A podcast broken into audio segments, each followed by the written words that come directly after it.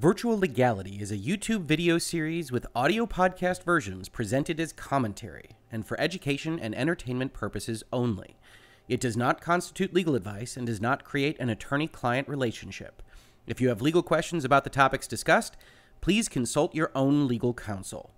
Honestly, you don't want to be taking generic legal advice from a YouTube channel or podcast in any event. On with the show.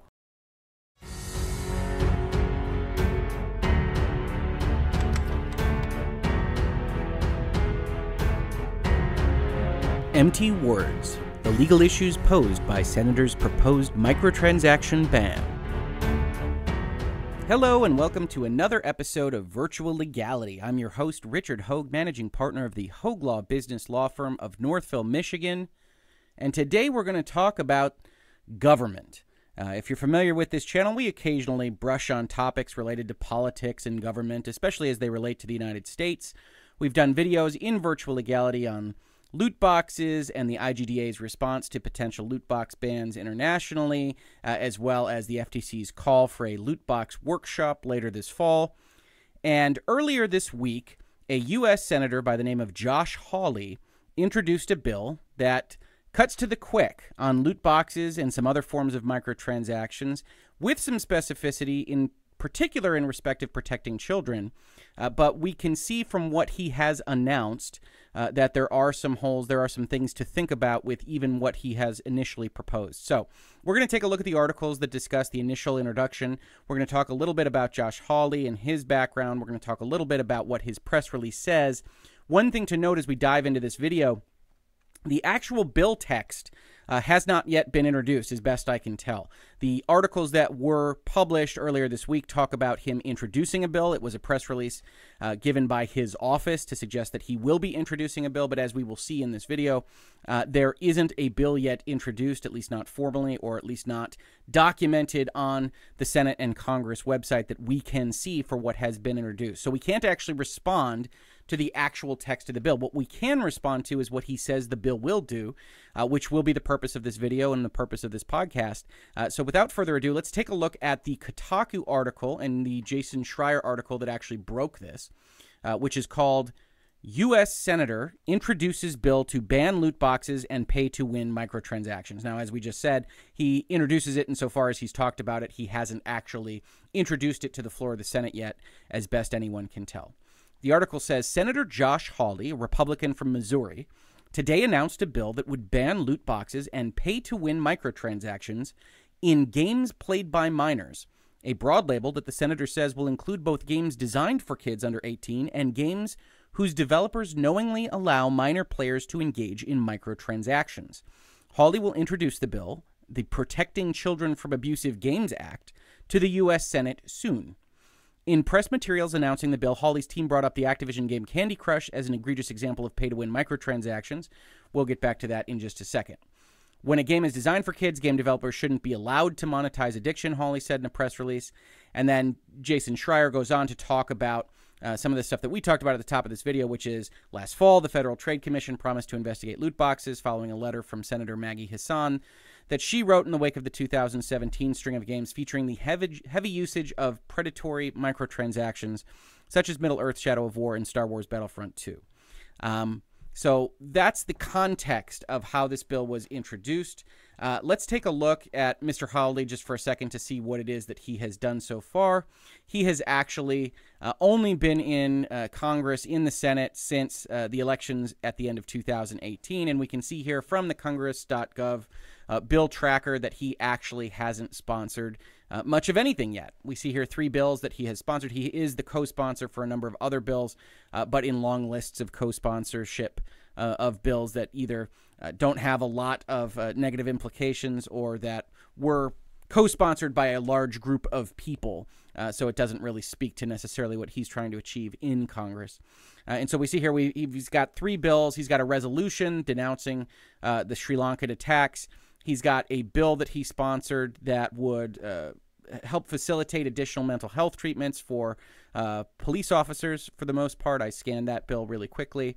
Uh, and then he's got a bill to enhance duck boat safety. If you recall, I believe it was last year, there was a significant duck boat accident in his home state of Missouri where a number of folks lost their lives. And that's all that he has done. All of these were introduced, interestingly enough, in April, uh, so this last month. And now this new bill that he is proposing to ban uh, loot boxes and microtransactions in certain games uh, has now been introduced and is now being discussed um, along the entire game industry, uh, including here in Virtual Legality. So let's take a look at how he actually describes this bill that he is putting forward.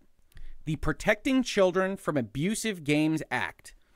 Senator Hawley's legislation would apply new consumer protections to games played by minors, including now that's interesting. As you've heard, if you follow this channel or, or, or, series at all, you know whenever you use the word including after you've said something in kind of broad strokes, it isn't designed to be exclusive. So we're responding to a press release here. We're responding to a one page summary of what he says is in the bill on the understanding that it is all that will be in the bill. Uh, but if there are significant differences when the bill text is actually revealed, maybe we will do a follow up here on virtual legality uh, because I do get concerned when I see the word including uh, rather than what it is. Uh, so he says that the games that will be played by minors includes those defined as follows games targeted at those under the age of 18. And then he says this would be determined by subject matter, visual content, and other indicators similar to those used to determine applicability of the Children's Online Privacy Protection Act, the COPA. We're going to talk about that in just a second. And games with wider audiences whose developers knowingly allow minor players to engage in microtransactions. So let's just start there. He's going to apply whatever it is that he's going to apply, and we're going to see that it's a ban on certain practices to these games, and he puts them in two buckets. Games targeted at those under the age of 18, which he says will be defined in the same way that we define COPA, uh, COPPA websites. And the COPA Act is designed to prevent the collection of personal information from kids under the age of 13 uh, by websites. And so there are a number of definitions that are in that act that talk about how the Federal Trade Commission is going to determine whether a website is focused on collecting information from children, focused on delivering services to children. Uh, and we're going to see how that applies somewhat to what we're talking about here, but also could pre- prevent significant problems if this act, the Protecting Children from Abusive Games Act, were to pass. And then he also expands it to games with wider audiences whose developers knowingly allow minor players to engage in microtransactions. Now, here's an interesting one because if you've listened to this series and you've heard me talk about loot boxes in the past, you know, for the most part, I have a problem with banning the practice because among the various things that you could ban to protect children, loot boxes and microtransactions should be fairly low on the list because for the most part, they require a credit card. They require an account uh, that is already verified to be in the age of majority, generally speaking, the age of 18 in most states in the United States. And so, since you already have that backstop, since almost all of these require an account of some kind, a contract of some kind, a credit card, uh, then you don't necessarily need to worry about whether or not this is being abused by children uh, because the credit card system is already handling it. Now, I do think that there's a loophole there, and I'm fully willing to admit it, where you could potentially go mow some lawns, buy a prepaid card with cash for the PlayStation Network, put that PlayStation Network card into your PlayStation uh, and get some money for your wallet, and then spend that wallet money on loot boxes and Overwatch. And I think that to the extent you want to say, okay, that is potentially a problem, I'm amenable to notions that if you're going to have microtransactions in your game, they should not be allowed to be purchased uh, with prepaid cards. We should make sure that credit cards are used in all of those instances. If that were all this were act we're doing, I think that would be a more reasonable discussion, and it's one that I would certainly be amenable to having, uh, because I do think it's important to have those kinds of restrictions on what purchase power uh, you can have. That being said, when we talk about games that are targeted at those under the age of 18 and you bring in Copa, I think it's worthwhile to look at what Copa does and how it does it. Now, again, Copa is responsible for the entire internet. It is applicable to all operators of website services. So when we talk about whether something is targeting children, and so COPA applies to it, it is narrowing down from a bigger field. I will tell you this right now before we even get into a discussion of these laws and regulations. From the position of the United States Senate, from the position of the United States House of Representatives, from most of the governments uh, in our country. The very nature of a video game means to the to Congress that it is designated and it is targeting sales and use by children. Regardless of what the content of the video game is, the entire industry is seen for the most part from a broader societal perspective as targeting children. And that's going to be one of the problems in trying to bring in another definition or another rubric to apply to video games is when you have this kind of broad discretion, it's very difficult to say that something like Apex Legends or even Last of Us is not targeted for children uh, to the Federal Trade Commission or to the United States Senate because they see something that you use a controller and you knife zombies in the head, and that's something that would appeal to children. And so, video games, by their very definition, regardless of their subject matter, have this kind of forward facing problem that they are all targeting children. That's what resulted in the Mortal Kombat hearings uh, in the 90s. That's was what resulted in the hearings regarding Night Trap and whether or not you were fomenting children murderers, regardless of what the rating system would wind up saying about those games, or regardless of who was actually playing them. And we're going to get into that as well. The COPA Act, the Children's Online Privacy Protection Act, defines a child as under the age of 13. We mentioned that earlier in the video, but it's worthwhile to note because what Josh Hawley's act says is that he wants to prohibit uh, loot boxes and some other things in games that target children under the age of 18. So, one thing we already have is a disconnect because the Federal Trade Commission is in the business right now of figuring out whether a website targets people that are under under the age of 13 and not so much whether uh, the website targets people between the ages of 18 and 13. So, what that distinction is, how that looks, is going to be up for debate. And we will see that they basically kick that down the road to a kind of I'll know it when I see it provision, which is fine if you're the government and you want to have maximal authority to potentially prohibit or otherwise make the industry's life difficult in respect of certain games or certain bad acting companies.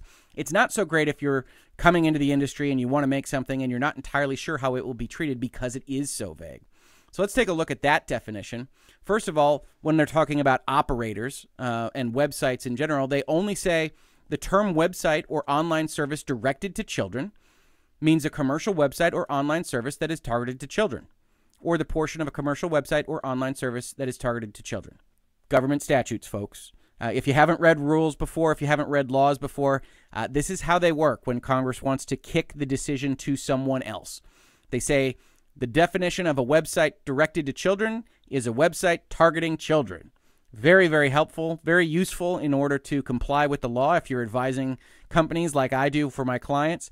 Uh, and so we see that's the statute. That's the actual statutory authority that governs the Federal Trade Commission on this kind of stuff. But we also see a little bit further on in the act that this is a little bit older act. It says not later than one year after October 21st, 1998, which is presumably, I believe that's going to be the adoption date of the original act. The commission shall promulgate under Section 553 of Title V regulations that do things under the act, including provide definitions. Uh, and so that's how these statutes work. If you're not familiar with the process, or if you've only seen the cartoon, how a bill becomes a law, this is a law. This is a statute that's on the books. And one of the things these laws generally do is they say, okay, commission, uh, executive branch body, uh, now that you've got this law, please, what they call promulgate, please make rules that give power, that give teeth, that explain what the heck this law does. And so the Federal Trade Commission duly says, okay, so we've got this law and we've got these things like definitions that say website directed to children is a website targeted to children. We have to figure out what that means. We have to figure out how to implement it. And so what they wind up doing is they wind up passing rules. And so I've got here now the Federal Trade Commission's rules talking about in particular and this goes this goes through all of the rules related to COPA, but those don't really concern us when we're discussing this law we've got their rules talking about what is a website or online service directed to children and so they repeat the definition from the statute because that's just good writing if you're making a rule for a uh, executive agency charged with promulgating them. It says means a commercial website or online service or portion thereof that is targeted to children. So we see that that matches up exactly with what the statute is. But they make additional rules. Number one, in determining whether a website or online service or a portion thereof is directed to children, the Commission will consider its subject matter, visual content, use of animated characters or child oriented activities and incentives, music or other audio content, age of models, presence of child celebrities or celebrities who appeal to children, language or other characteristics of the website or online service, as well as whether advertising, promoting, or appearing on the website or online service is directed to children. The Commission will also consider competent and reliable empirical evidence regarding audience composition and evidence regarding the intended audience. So let's break down number one because this is where the meat of this conversation lives. They basically say we will take into account all of the aspects of the website. And you can apply when they discuss website or online service, you can imagine in your head game, uh, because that's how uh, Senator Hawley suggests he will have implemented it in his bill. And it basically says we'll look at the subject matter. Uh, is it candy based or is it military weapons based? We'll look at the visual content. Is it a cartoon style versus a photorealistic style? Use of animated characters, I got news for you. As far as the Senate is concerned and the Federal Trade Commission is concerned, every video game outside of full motion video games, which are a limited breed, surely, uh, use animated characters. So that's already going to be one notch in the belt for every single video game that they are evaluating for whether it is targeting children. That's one of the issues with kind of dragging in a standard from a different statute and trying to apply it to your statute. You've got the issue that every single video game could be dragged into this solely on the use of animated characters. Child oriented activities and incentives, again, I think speaks to the notion that the Senate and Congress, in my opinion, still believes that video games are mostly the purview of children. And no matter how many studies are shown that suggest that the age of video game players are aging up with the age of the industry, uh, as is the case with myself, as a for instance, that tends to fall on deaf ears. And it certainly tends to fall on deaf ears, as we will see when Senator Hawley brings up Candy Crush, which really has no indication is specifically played by children over and above uh, other adult folks. It says music or other audio content, age of models, child celebrities, uh, language or other characteristics if you're trying to be hip, uh, as well as uh, advertising, promoting it on on services that are directed to children. So you have to ask yourself, you know, if, if you advertise your video game on the Super Bowl, is that something that's directed to children? surely if you advertise it during the new episode of DuckTales, that is targeted to children, and they will take these things into account. But it's all a kind of broad based. We know it when we'll see it. We will weigh different things, test, and you won't really know uh, how the FTC will feel about your game uh, until you actually have it uh, approved, or more specifically, until you actually receive that letter that says if you keep those loot boxes in, you're going to be penalized under this act. Number two, a website or online service shall be deemed directed to children when it has actual knowledge that it is collecting personal information directly from users of another website or online service directed to children. So this was a problem that they had in COPA where you could essentially work with between two websites and you could collect the information from a different website that wasn't directed to children and that was a whole big thing. I don't know that it necessarily applies to games other than you do see the issuance of the actual knowledge standard here which you heard in Josh Hawley's uh, press release summary of who this would apply to. He's concerned about actual knowledge of minors being able to use microtransactions and I think that mostly speaks to the prepaid card problem and can be solved with essentially a requirement that credit cards be used for all kind of loot boxes and microtransactions. Number three, a website or online service that is directed to children under the criteria set forth in paragraph one. That's the one we talked about, where they get to de- decide that something is targeting children by looking at animated characters and the content of the visuals and the music, etc. But that does not target children as its primary audience, shall not be deemed directed to children if it does not collect personal information prior to collecting age information and then prevents the collection after it finds out that kids are under the age of 13. So we can imagine a scenario in which the Hawley Act has an age gate, and that video games essentially say, all right, you have to verify that you are uh, under or that you are over the age of 18, uh, and then what you once you are verified that you are over the age of 18, we open up our our loot boxes, we open up our microtransactions to you, and then otherwise the act shouldn't apply to us. The problem that Hawley has is that basically that's already being done. Uh, so let's take a look at what I think is the most obvious candidate to be negatively impacted uh, by the, the, proposed Hawley Act uh, in the console sphere, because I think overall the games that are most likely to be impacted live in the mobile sphere, and I think that's a little bit harder to track because there are so many games released, there are so many popular games released. I wanted to focus on a console game because I think it makes obvious some of the issues here. And so I bring up the game Overwatch. If you're not familiar with Overwatch, Overwatch is a hero based shooter in which teams of differently skilled heroes fight against each other for control of spaces and for various other objectives.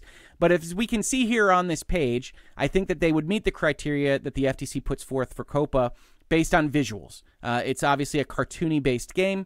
Uh, it certainly appears to be appealing to uh, kids that would be attracted to playing a game like this. And if you aren't familiar with Overwatch, they use loot boxes. So every level of experience that you get, you get access to a box that you can open up that once opened will give you a random cosmetic item of some kind. Maybe a different skin for your character uh, or another character that you don't play.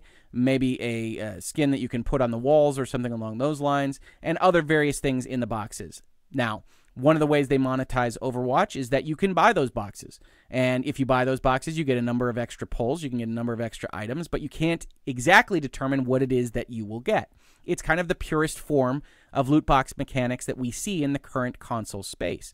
But we can see that it's cartoony. We can see that it is probably likely attractive to kids, uh, and it has loot boxes in it. So if the Hawley Act were to go forward, I think we can imagine a scenario in which Overwatch either has to be removed from the marketplace or it's not allowed to have loot boxes anymore.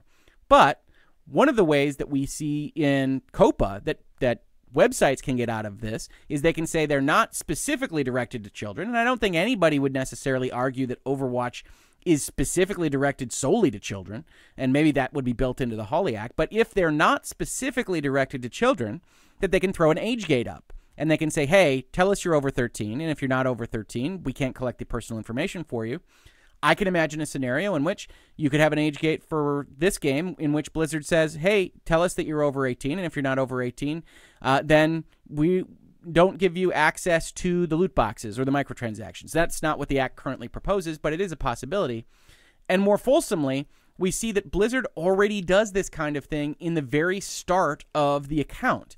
So what we've pulled up here is Blizzard Entertainment's privacy policy, which is incorporated by reference into its terms and conditions for starting a Blizzard account and for the end user license agreements in Blizzard games, and Blizzard makes Overwatch. And it says children under 13. Once a child states that his or her age is under 13, they are unable to register an account with us. We do not knowingly collect or store any personally identifiable information from children under 13.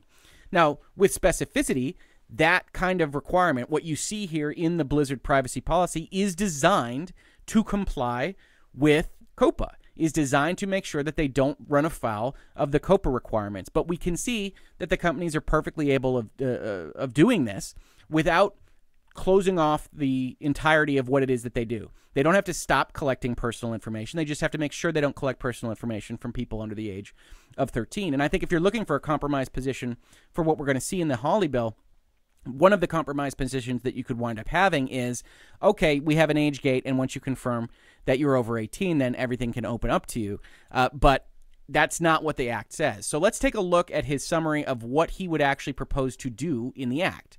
So we've already said that it's targeted to those under the age of 18 or for wider audiences who knowingly allow minor players to engage in microtransactions, of which I really don't know any uh, that specifically allow for minor players to engage in microtransactions other than through the, the wallet and prepaid card system. But he says in, in respect of these games, this bill would prohibit several forms of manipulative design.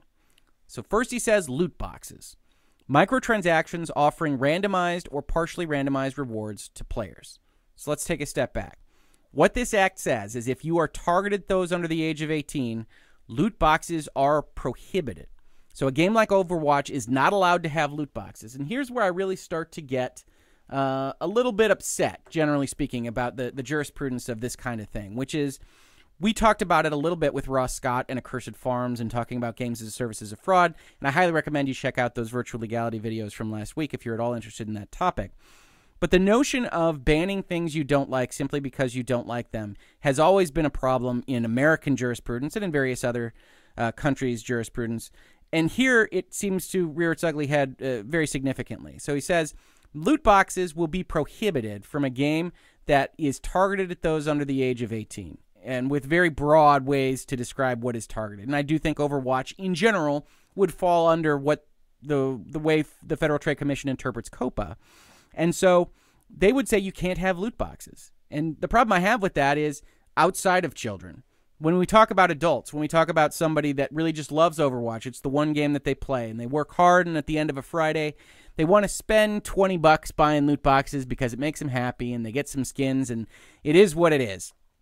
They're not going to be allowed to do that anymore. It, it's going to be stripped and it's going to be stripped for purposes of protecting the children. Even though, as we've already talked about in this video and in this podcast, those children are largely protected by the fact that you mostly can't buy microtransactions. You mostly can't buy loot boxes. You mostly can't buy uh, additions to your video games without a credit card. Or, or, and that requires either the credit card number itself or the parent's permission to use the credit card. If those parents have somehow lost control of their credit card or not following what their children are buying on their service, I think that's a problem at the parental level rather than the governmental level. And I certainly don't recommend firing the cannon of government uh, bans at people that can otherwise enjoy loot boxes. The reason we're talking about this at all is how lucrative and how big the market for microtransactions and loot boxes are. And it is big and it is large because some people like buying them. And that's really shouldn't necessarily be prohibited against. There are a lot of things that I don't like and I don't buy and I think are stupid investments that I don't think should be banned. We're going to get to that at the end of this video because I made a list. But I think it's important to separate what you don't like and what the government should prohibit from happening. So loot boxes are one of those items. Some people like them, some people don't. I happen to not like loot boxes. I don't invest in loot boxes. I prefer to in a game like Overwatch go up the levels and get what I get and if it's fun, it's fun, but otherwise not add more money to the system. The second thing he wants to ban is pay to win. And I think this will be very interesting to the listeners and viewers of this particular series because, at least as summarized in this one page press release, this is a broader category than I think most of us think of when we think of pay to win. Um, so he describes pay to win in two ways. We're going to get to the first way in a second because I think the second way is the way we mostly think of. Pay to win is manipulation of the competitive balance between players of multiplayer games by allowing players who purchase microtransactions competitive advantages over other players. That's the way I think we mostly think of pay to win. You buy competitive advantages he would include in the definition of pay to win. And again, these are things that would be prohibited from being in games that are targeted at those under the age of 18 or that have wide audiences where developers knowingly allow minor players to engage in those microtransactions. Pay to win is manipulation of a game's progression system. Manipulation is an interesting word there because the developers are making the progression system, right? Typically by building artificial difficulty or other barriers into game progression. Again, let's stop for a second it's very unclear to me what exactly artificial difficulty is when you're talking about a video game. Certainly, a video game generally gets harder as it goes along. Is it not allowed to get harder? Is it required to be on a specific curve of difficulty? Will the Federal Trade Commission be evaluating difficulty curves on a monthly or quarterly basis to determine whether difficulty has spiked artificially and in a manner that is unfair under this act? I don't know about you. I don't want the Federal Trade Commission to be determining whether a designer's difficulty spike is artificial, organic, or otherwise. And to induce players to spend money on microtransactions to advance through content supposedly available to them at no additional cost. Supposedly available to them is an interesting one. To me, this drags in the concept of energy and, payments for energy. If you're not familiar with the mobile sphere, one of the most common ways to monetize a mobile game is to have it be free to play, to give you access to do certain things, and then to put timers on things. So you can have a building that you need to build that takes six hours, or you can pay some gems that are obviously available in the money store to accelerate that process. Or you can get an energy bank. You can have uh, 15 sets of energy, and everything that you do requires two energy. And when you get to the bottom, it will refill one energy per hour. Uh, so you have to wait 15 hours to get it completely refilled, or you can buy gems or cash or units or whatever it is and get that refilled faster. Essentially, it's balancing uh, the cost of what it is that you're doing between money and time.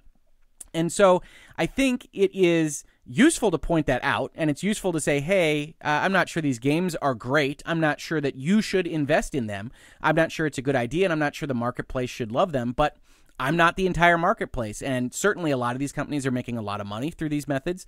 And they're getting their games in front of a lot more eyeballs by going to this kind of free to play setup with other monetization events. And that's just the way that the mobile sphere has developed. And I'm not really sure that in the parlance of the industry, anyone has really ever referred to uh, buying. Uh, buying extra time, buying accelerators, uh, buying extra energy, or even buying extra lives in a game like Candy Crush as pay to win. Uh, and so I think that's a broad definition of this. And I'm not sure that these actual things uh, bother most folks as much as changing competitive balance actually bothers uh, bothers people. Obviously, it doesn't bother people enough to keep them away from games like Clash of Clans and things like that. And so I am in general in favor of the, the market being served by whomever wants to serve it and not banning those practices solely because uh, the the game isn't liked uh, by the senator here. Uh, but those are the things that he wants to ban. So we've basically got loot boxes, we've got difficulty spikes. He's going to talk about Candy Crush, so I think he's talking about uh, Candy Crush lives, energy banks, uh, accelerators for time, and things like that, and manipulation of competitive balance. That those should all be prohibited from appearing in a game that the Federal Trade Commission determines through its vague standards have been targeted at minors or who they can prove uh, knowingly allowed minor players to engage in microtransactions. It's unclear exactly how that bucket works because I'm not sure any developer or company would be silly enough to somehow have something on there that states that they are knowingly allowing minors to do things because in general those contracts are all kind of voidable. So you generally don't say hey minors come and, and enter into these uh, microtransactions. You, you have them click boxes and use credit cards and things like that. The end of this one page description says enforcement would be rules would be enforced by the federal trade commission as we suggested when we looked at COPPA which would treat the distribution of such games by publishers and online distri- uh, distributors as an unfair trade practice. So, presumably, this act would uh, amend the Federal Trade Act uh, and uh, would go forward and change things up there to specifically uh, delineate this as an unfair trade practice, and then it would allow state attorney generals to file suit to defend the residents of their states. Uh, since video games are internet based, uh, it would basically be every attorney general in every state in the country could bring this suit if they were so inclined and really make life difficult uh, for game developers. And so that's what he has said that he will propose. Now, one of the things that I want to highlight here is that I do view this as grandstanding. You saw the three bills that he had uh, already sponsored, none of which advanced off the floor of the Senate as of yet, uh, all of which were advanced uh, to the floor um, in the last 30 days or so and this got a number of press releases. This got a number of uh, pieces of press coverage that I think suggests to me that this is more about making a name for himself uh, than otherwise. I think it has a very low likelihood of getting passed or otherwise, but it's hard to uh, truly evaluate when he puts this press release out and doesn't actually introduce the bill. This is kind of standard for politics. I don't want to get into the actual political stances here uh, so much, but as far as the sausage getting made, you see these kinds of things happen from time to time where someone makes a big bit of noise that they're going to do X, Y, and Z, and maybe it takes a little time for it actually to get introduced and then slowly dies in committee or elsewise. But it's still useful to talk about because we are looking at a world in which the FTC is going to be evaluating loot boxes in the fall. We are looking at a world in which certain countries have tried to ban the practice of using loot boxes as gambling under their gambling laws. And so this is a hot topic. This is something that the senates of the world are discussing. And so I don't think we can dismiss it out of hand. Let's take a look at some of the uh, press items that accompanied this announcement from Senator Hawley. So we see here that this was uh, went out on Wednesday, May 8th, a couple days ago. He says Senator Josh Hawley, a fierce critic of social media practices that prey on the addiction of users. So again, this is a press release from the senator's office, and that link actually goes to a speech that he gave. Announced today that he will introduce landmark legislation banning the exploitation of children through pay to win and loot box monetization practices by the video game industry. So as is expected when you're talking about a political document, we start with some, you know, fun words. We've got exploitation of children. Uh, he goes on to say Senator Hawley said social media and video games prey on user addiction, siphoning our kids' attention from the real world and extracting profits from fostering compulsive habits. So let's unpack that for just a second. Social media and video games prey on user addiction. So before we get into microtransactions, before we get into loot boxes or anything else, the full statement that he starts out with is that social media and video games are addictive. Obviously, there are a number of studies out there that suggest that you can live a perfectly fine life while loving video games. I think I'm a pretty good example of that myself. Uh, but he starts out from this premise that social media and video games are bad things, that the government should be in the business of essentially making them less attractive. He goes on to expound on that view by saying they siphon our kids' attention from the real world. so we start to see this as the grandstanding that it is, that this is the modern version of the TV shows are making the kids dumber, which is just the modern version of movies are making the kids dumber. And heck, there were probably parents at some point in the history of the world that said books were making kids dumber because it wasn't an oral tradition or something along those lines. We see here, though, that video games and social media siphon our kids' attention from the real world. And then he ties that to extracting profits from fostering compulsive habits. No matter this business model's advantages to the tech industry, one thing is clear there is no excuse for exploiting children through such practices. And I would agree, hey, there's no excuse for exploiting children in any respect, but I don't think that there's actually been any showing that video games are particularly exploitative or particularly bad at uh, making kids unaware of what's happening in the real world. So, the actual premise that he's bringing to this doesn't seem to come from a place of science, at least not as presented in this press release. He doesn't look at scientific studies. He looks at things that he doesn't like. He says social media and video games prey on user addiction without any kind of sourcing or any kind of discussion of why he believes that to be so. He says when a game is designed for kids, game developers shouldn't be allowed to monetize addiction, and when kids play games designed for adults, they should be walled off from compulsive microtransactions. Game developers who knowingly exploit children should face legal consequences. Now, again, I want to give him the benefit of the doubt here. It's a possibility that the bill that he is intending to propose has a better description of what it means to be targeted for children than COPPA. But given the fact that his one page description of what this is relies on COPPA to talk about what is going to be deemed targeted uh, targeting children, I fail to see how exactly he's making the distinction between game designed for kids and game designed for adults. I think we can start to try to make knowledgeable inferences from our understanding of the industry that Apex Legends is maybe adults, where Overwatch is maybe kids, but it's hard to make that distinction. Is Fortnite kids? I think probably all of us would say yes, but Fortnite also doesn't use loot boxes.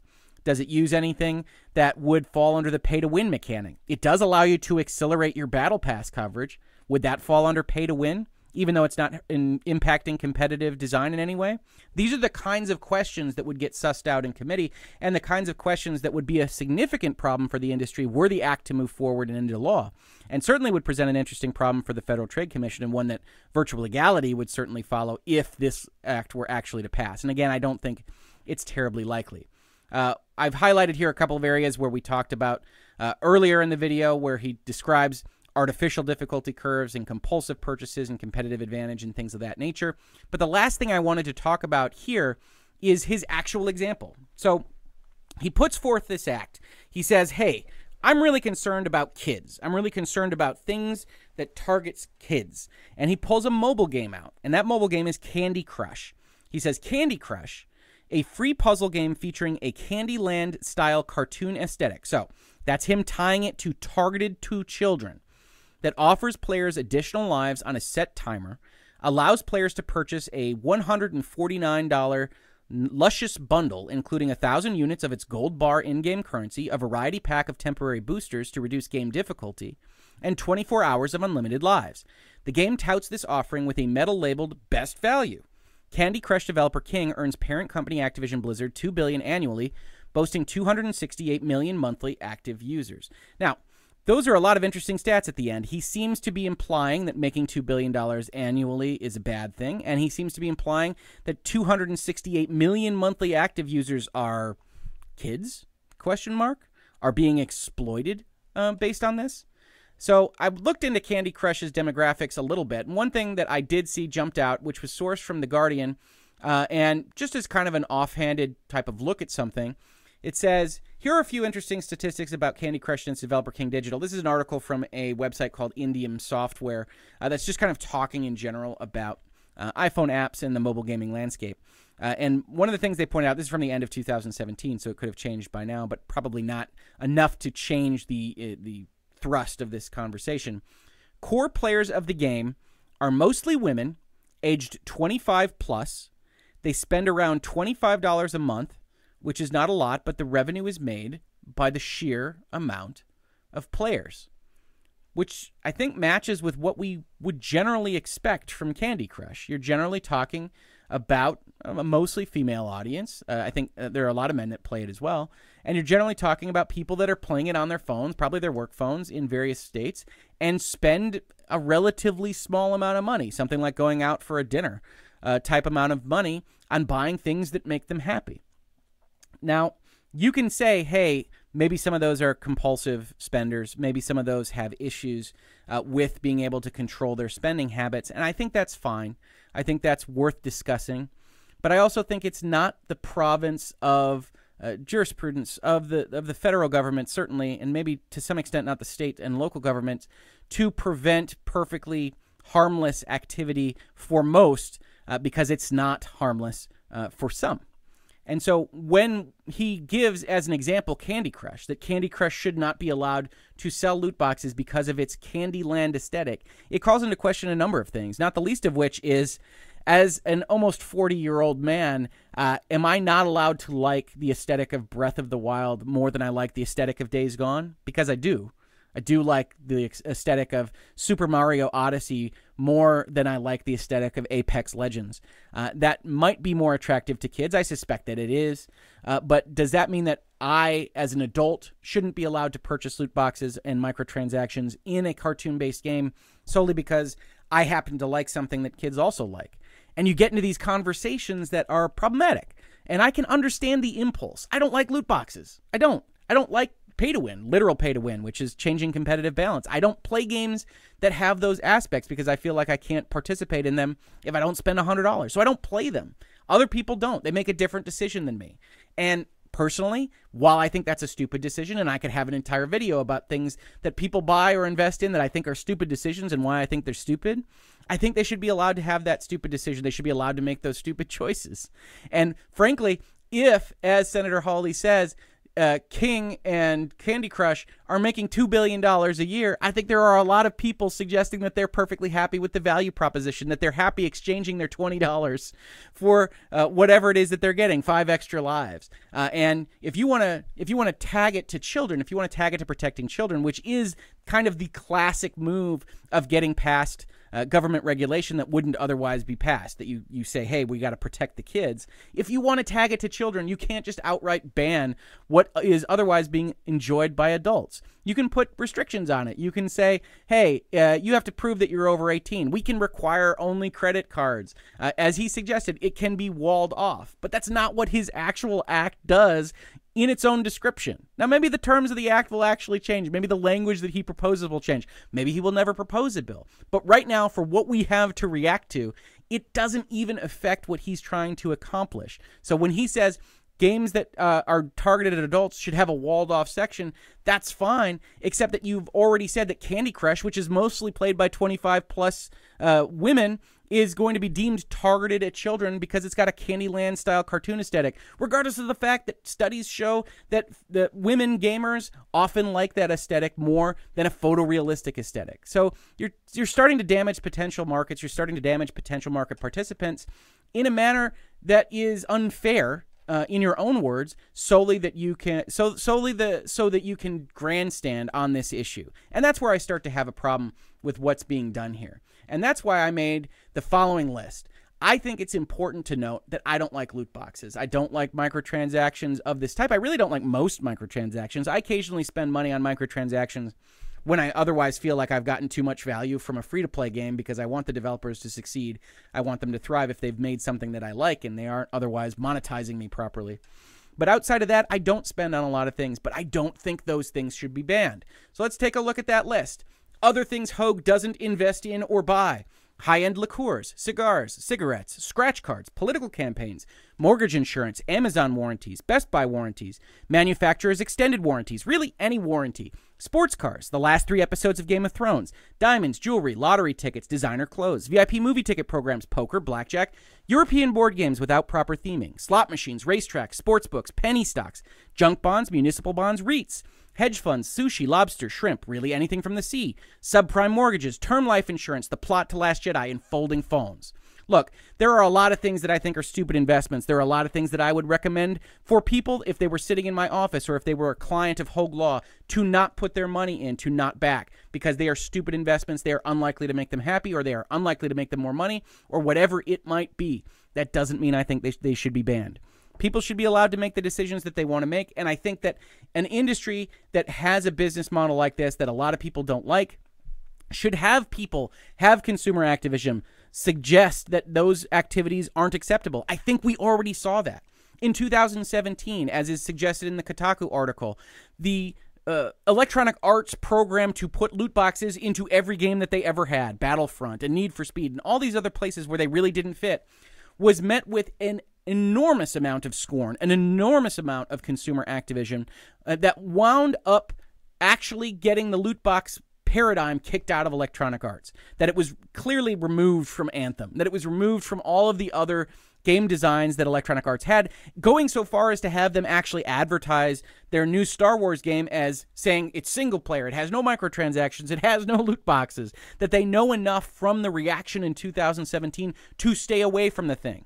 That is the market at work. That is voting with your pocketbook. And I do think that it works. Now, it doesn't always work for what you, Joe, or you, Bob, or you, Mary, want to have happen because there are a number of market participants. And if there are a million of folks that are okay with buying energy in uh, the Star Wars mobile game or buying lives on Candy Crush, that's their decision to make. And I don't think tying it just to kids is a good thing. And I certainly don't think that the people that follow the industry, that advocate for the industry, should be as uh, ready to say, government, come in, prohibit these activities in this industry that we follow, which is what I saw on the internet, which is what I interacted with with folks on Twitter, were folks at IGN and GameSpot and elsewhere saying, hey, this is a good thing. Let's see these microtransactions burn because they're ruining gaming. They might be ruining gaming for you. They, they aren't ruining gaming for somebody else who is enjoying loot boxes, who is enjoying these things that you don't enjoy. And it's not your position to say that they shouldn't be allowed to enjoy those things, which is a very similar position to the one you heard me uh, taking in respect of games as a service, in respect of what Ross Scott and Accursed Farms said there, which is I don't like that we can't preserve games uh, as well as we could in the past. I don't like that games as a service has this server component that prevents us from enjoying games that we're enjoying today, 10 years in the future. But if you can't convince enough people that the licenses are bad enough, that this is a bad enough practice, I'm on board with the rest of the people that say it's good enough for me and I'm willing to exchange my $60 for this temporary license. Similarly, I'm okay with people saying that $20, I would rather have those loot boxes than that $20, and that's my decision to make. And I don't want the government stepping in in front of that. Lastly, we see in the Kotaku article, they updated it shortly after Jason Schreier posted it. They said the Entertainment Software Association, the video game industry lobbyist group, sent over a statement shortly after this bill was introduced. Numerous countries, including Ireland, Germany, Sweden, Denmark, Australia, New Zealand, and the United Kingdom, determined that loot boxes do not constitute gambling. We look forward to sharing with the Senator the tools and information the industry already provides that keeps the control of in game spending in parents' hands. Parents already have the ability to limit or prohibit in game purchases with easy to use parental controls. Now, I think that's a good statement, and I think you can see me reflect on the ESA statements and the IGDA statements earlier in virtual legality. Just look up loot boxes on my channel. But I do think it answers a different question. There isn't anything that we see from Josh Hawley that actually says that loot boxes are gambling. He just outright prohibits them as exploitative. He doesn't actually tie it to the notions of gambling. However, I do think that the actual answer here, which is that parents can already control spending, that for the most part, minors can't purchase microtransactions as it is, because the states and the United States generally require what we call the age of majority for contracts to take effect. So you can't enter into something like a debt contract, as is happening with every credit card transaction, unless you are already 18, unless you steal your parents' credit card or otherwise. I think that this is perhaps the lowest, uh, uh, the lowest priority for really controlling the exploitation of children. That these mechanisms, the very structure of how internet-based transactions occur, prohibits most exploitation on the on the child's level. And to the extent that it doesn't, that's really a, a parental issue. So that's really what I wanted to say about this. Uh, as I said, we might do a follow-up uh, if the act ever gets actually introduced, and we can reflect on language that changes something in this analysis. But for now, I just really wanted to speak about the fact that this won't be the last time we see the government trying to move into these kinds of regulatory environments. It happened in the 90s, and the video game industry is mature enough now that there is value in grandstanding on these topics for senators, for congressmen and congresswomen. And so we will expect to see these kinds of things in the future because it does grab the headlines that we saw earlier this week. So this isn't the last gasp of this. And if you're interested in some of the history of the Night Trap hearings and the Mortal Kombat hearings, I also have an episode on virtual legality. I believe it's called Gaming, Government, and You, where I talk a little bit about the history of banning things or, or threatening to ban things and how the ESRB came to be. Those those are the ratings that you see on the uh, sides of video game packages in the United States. And so I, I highly recommend that video if you're at all interested in these topics. Otherwise, I think this is just something right now for us to follow to keep our eyes on. It is going to be a topic moving forward, and I don't think this is the end of the story. Although I also don't think that this act in particular has very high likelihood of getting any traction in the Senate uh, or in the House of Representatives if it got past the Senate. So it is more a uh, intellectual exercise than something to really be concerned about at this point in time. Outside of that, if you like this video, please do like, please subscribe to this channel. I am doing these kinds of topics all the time. Earlier this week, I talked about Xbox and their new community standards and how they are so vague as to potentially cost someone their entire account uh, who has purchased video games and has those licenses through the Xbox Live account, including a restriction on the ability to play a game before its release date, even if it was validly sold to you. So if you're interested in those topics, check that video out. Otherwise, I'm doing these kinds of videos all the time. And if you watch this on YouTube, thank you so much for watching. Uh, I very much appreciate it. And if you listen to it on a podcast or podcast service, thank you so much for listening. Please leave a review on that podcast service if you can. Uh, and I will catch you on the very next Virtual Legality.